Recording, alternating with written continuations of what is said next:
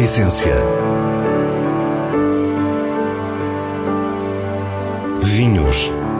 Gastronomia. Gosto. A Essência tem a autoria da revista de vinhos A Essência do Vinho, com Célia Lourenço.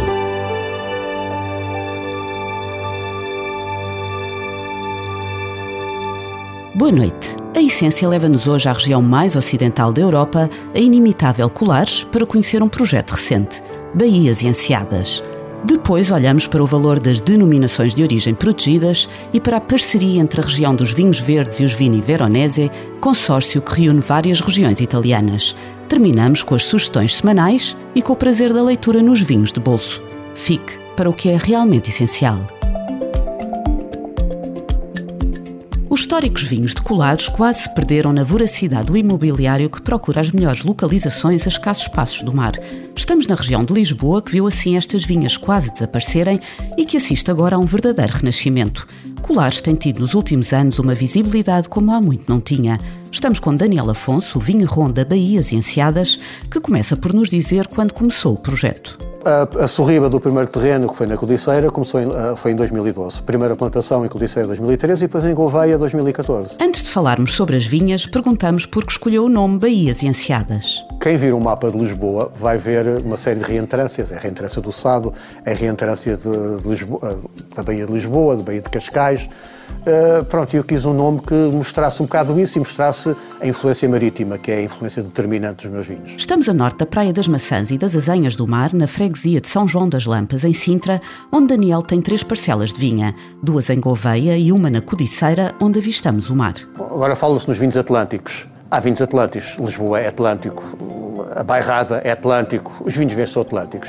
Mas Colares é ultra-atlântico. Só há vinhos tão ultra-atlânticos em Portugal, nos Açores e na Madeira. Pronto, isto é um clima difícil para a viticultura, muito difícil. É muito difícil trabalhar em, em Colares. Mas depois os vinhos vão mostrar toda esta envolvência marítima que tem, a salinidade pronto, que é brutal, uh, e depois esta acidez, porque não é só, Sintra não é só o mar, é também a serra, que conserva as nuvens e o nevoeiro que todos os dias no verão temos, de manhã e ao fim do dia. Isto, pronto, são condições únicas. Únicas e difíceis, por isso quisemos perceber o que Daniel espera conseguir. Pretendo fazer o melhor vinho que eu puder fazer. Uh, acho que quero mostrar o que, o que, o que esta região de Colares vale. Uh, pronto, uh, eu quando falo Colares, este ano já vou ter finalmente o meu primeiro Colares, mas eu falo de São Rios de Colares. Para não, haver, para não haver dúvidas, eu faço Regional de Lisboa, até agora. Acho que é uma região que sempre me fascinou, pá, desde os primeiros tempos. É uma região que não estava não estava, felizmente começa a estar, não estava assim tão divulgada, tão conhecida. Para ter denominação de origem colares, as vinhas têm que estar em chão de areia. Quando o sol não tem a espessa camada de areia final, estamos no chamado chão rijo e aí, mesmo com castas DOC, o vinho é certificado como Regional Lisboa. É o que acontece com os vinhos Baías e Enseadas já editados. Uma das vinhas de Gouveia é de areia, por isso está para breve um colares. Falemos agora de castas. Eh, não, não podia fugir à malvazia, tinha que ter a malvazia, porque acho que é, é a casta identificativa da região. Todas estas castas são da região e, e produzem muito bem, produzem belos vinhos, mas a, a, malvazia é malvazia, tinha que ser. A par da tinta ramisco, a branca malvazia de colares é a verdadeira alma da região. É uma uva que marca muito a região, que, pronto, mostra muito a região.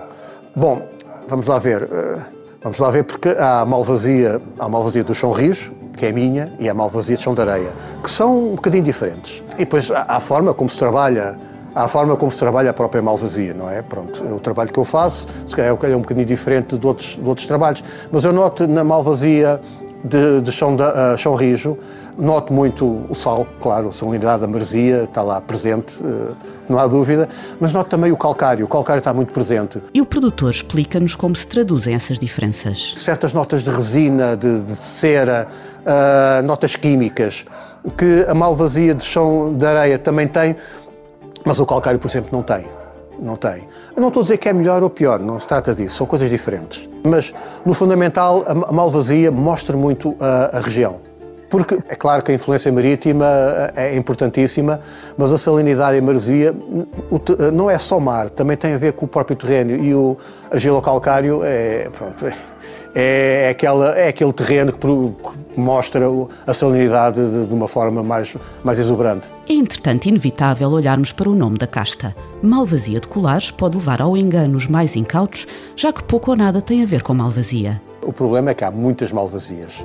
E, e, a malvasia de colares é uma coisa completamente diferente, que não tem nada a ver com as malvasias existentes, porque todas as malvasias, historicamente, vieram da Grécia, da Grécia, de Chipre, dessa região.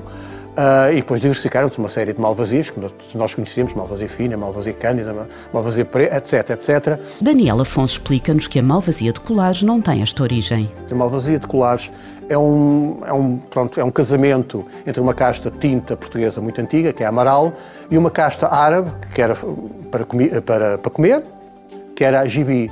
Da junção dessas duas resultou a malvasia. Não tem nada a ver. Pronto, eu até acho um erro chamar-se malvasia, mas é o que é. Até agora, o projeto Baías e Enseadas é composto apenas por vinhos brancos. Além da Malvasia, a escolha recaiu sobre a Internacional Chardonnay, a par das portuguesas Fernão Pires e Arinto. Mas há também a Tinta Castelão. A decisão de plantar uvas brancas uh, foi sempre fácil. Isto é uma região ótima para vinhos brancos. A decisão de plantar uvas tintas foi sempre foi um bocado mais difícil. Tive que pensar mais no assunto. Porque para já é uma região que uh, certas caixas não vão amadurecer porque nós não temos tanto sol assim e pronto, se eu plantasse aqui Cabernet, eu não iria ter eh, um Cabernet maduro, nunca na vida, ou Alicante Boucher. Então temos que procurar castas que amadureçam, castas mais precoces. Ramisco é a variedade de tinta que com mais caráter consegue resistir às duras condições de maturação de colares. Daniel não desistiu de ter ramisco, mas começou pela Castelão. O Castelão barra João Santarém é a casta predominante uh, em colares. Há muito mais João Santarém do carramisco ou qualquer outra casta branca, porque o pessoal de alguma idade, pronto, mais antigo, plantava, plantava uva tinta. E qual é a uva tinta? É o João Santarém. Pronto, avancei para o João Santarém, naquela ideia de preservar eh, a identidade da região, avancei para o Castelão e acho que, pronto, acho que, acho que apostei bem. Provámos os vinhos e percebemos claramente um vigor e estrutura impressionantes, acidez expressiva naturalmente elevada, volume e a tão característica salinidade. Pensámos se teria havido inspiração noutras grandes regiões de vinhos brancos mundiais. Mas no brinde final, Daniel diz-nos que colares só pode ser colares. É claro que eu tenho as minhas regiões do mundo preferidas, mas eu não quero fazer um vinho que, que saiba a uh, Chablis ou a Merceau ou, uh, ou, qualquer outra região do mundo. Eu quero que seja um vinho que saiba a colares, essencialmente. Embora é uma região que tem analogias com algumas dessas regiões estou a vender muito para fora e estou a vender para clientes nórdicos do centro da Europa que conhecem esse estilo de vinho e identificam um bocadinho, mas eu não quero, eu quero um vinho que saiba a colares. Colares tem que ter a sua própria história, a sua própria definição e não, pronto, não quero que saiba qualquer outra coisa.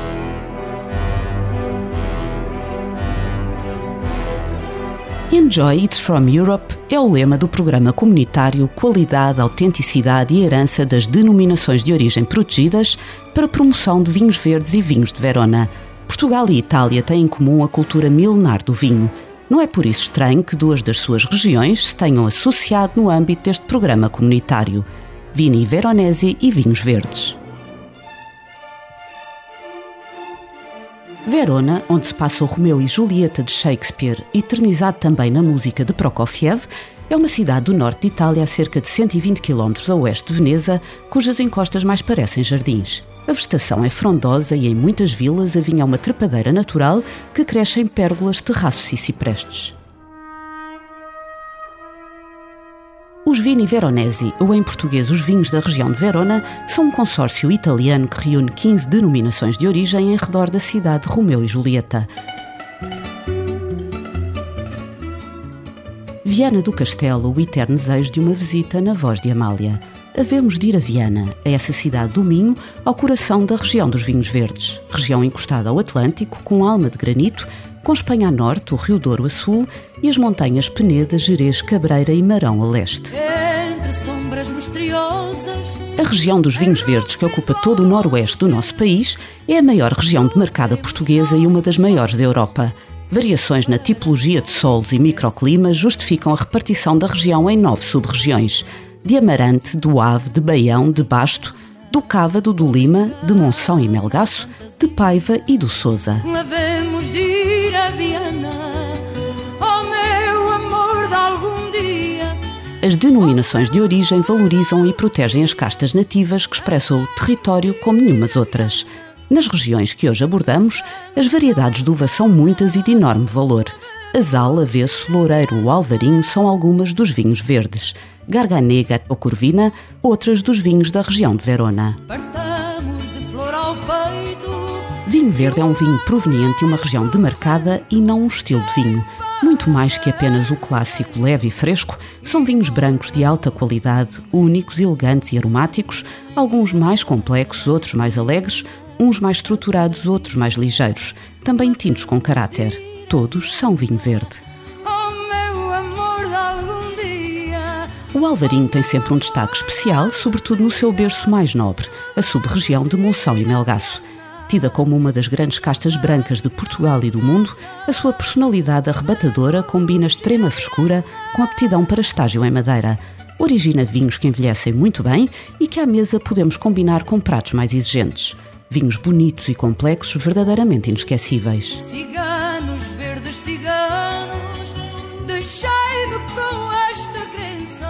Enjoy It's From Europe. 28 mil hectares de vinho ao redor da mágica Verona, 16 mil na fresca e diversa região dos vinhos verdes. Dois países, duas regiões, muitos vinhos que se orgulham da sua origem, a clássica, eterna e moderna Europa. A essência associa-se à promoção do conhecimento da estrutura europeia de valorização e defesa das denominações de origem protegidas, por isso fica o convite. Em Verona ou em Viana, com Vini Veronese e vinho verde, haverá sempre um para cada momento. Precisamos, por isso, de os conhecer. E agora temos as habituais sugestões semanais escolhidas pelo diretor da revista de vinhos, Nuno Pires, nos selos altamente recomendado e boa compra da revista. Paulo Coutinho Vinha da Fonte 2019 é um vinho do Douro conseguido a partir de um lote de castas autóctones da região.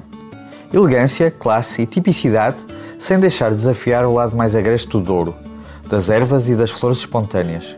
Um tinto tanino muito fino, com grande elevação e potencial de envelhecimento. É verdadeiramente um vinho altamente recomendado. Adega de Penalva Tinta Roriz 2017 é um vinho tinto de Dão, com a casta a expressar bem a região.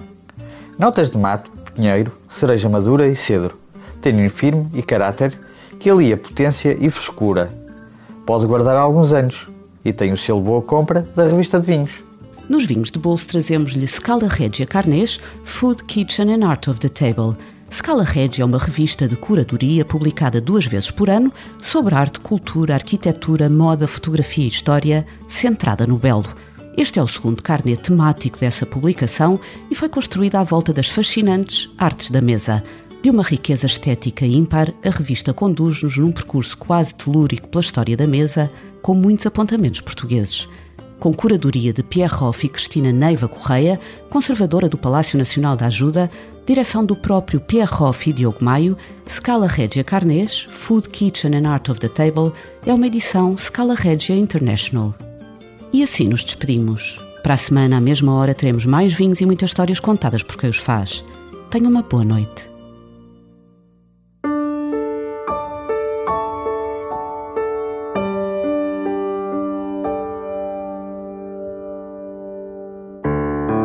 A essência. Vinhos. Gastronomia. Gosto.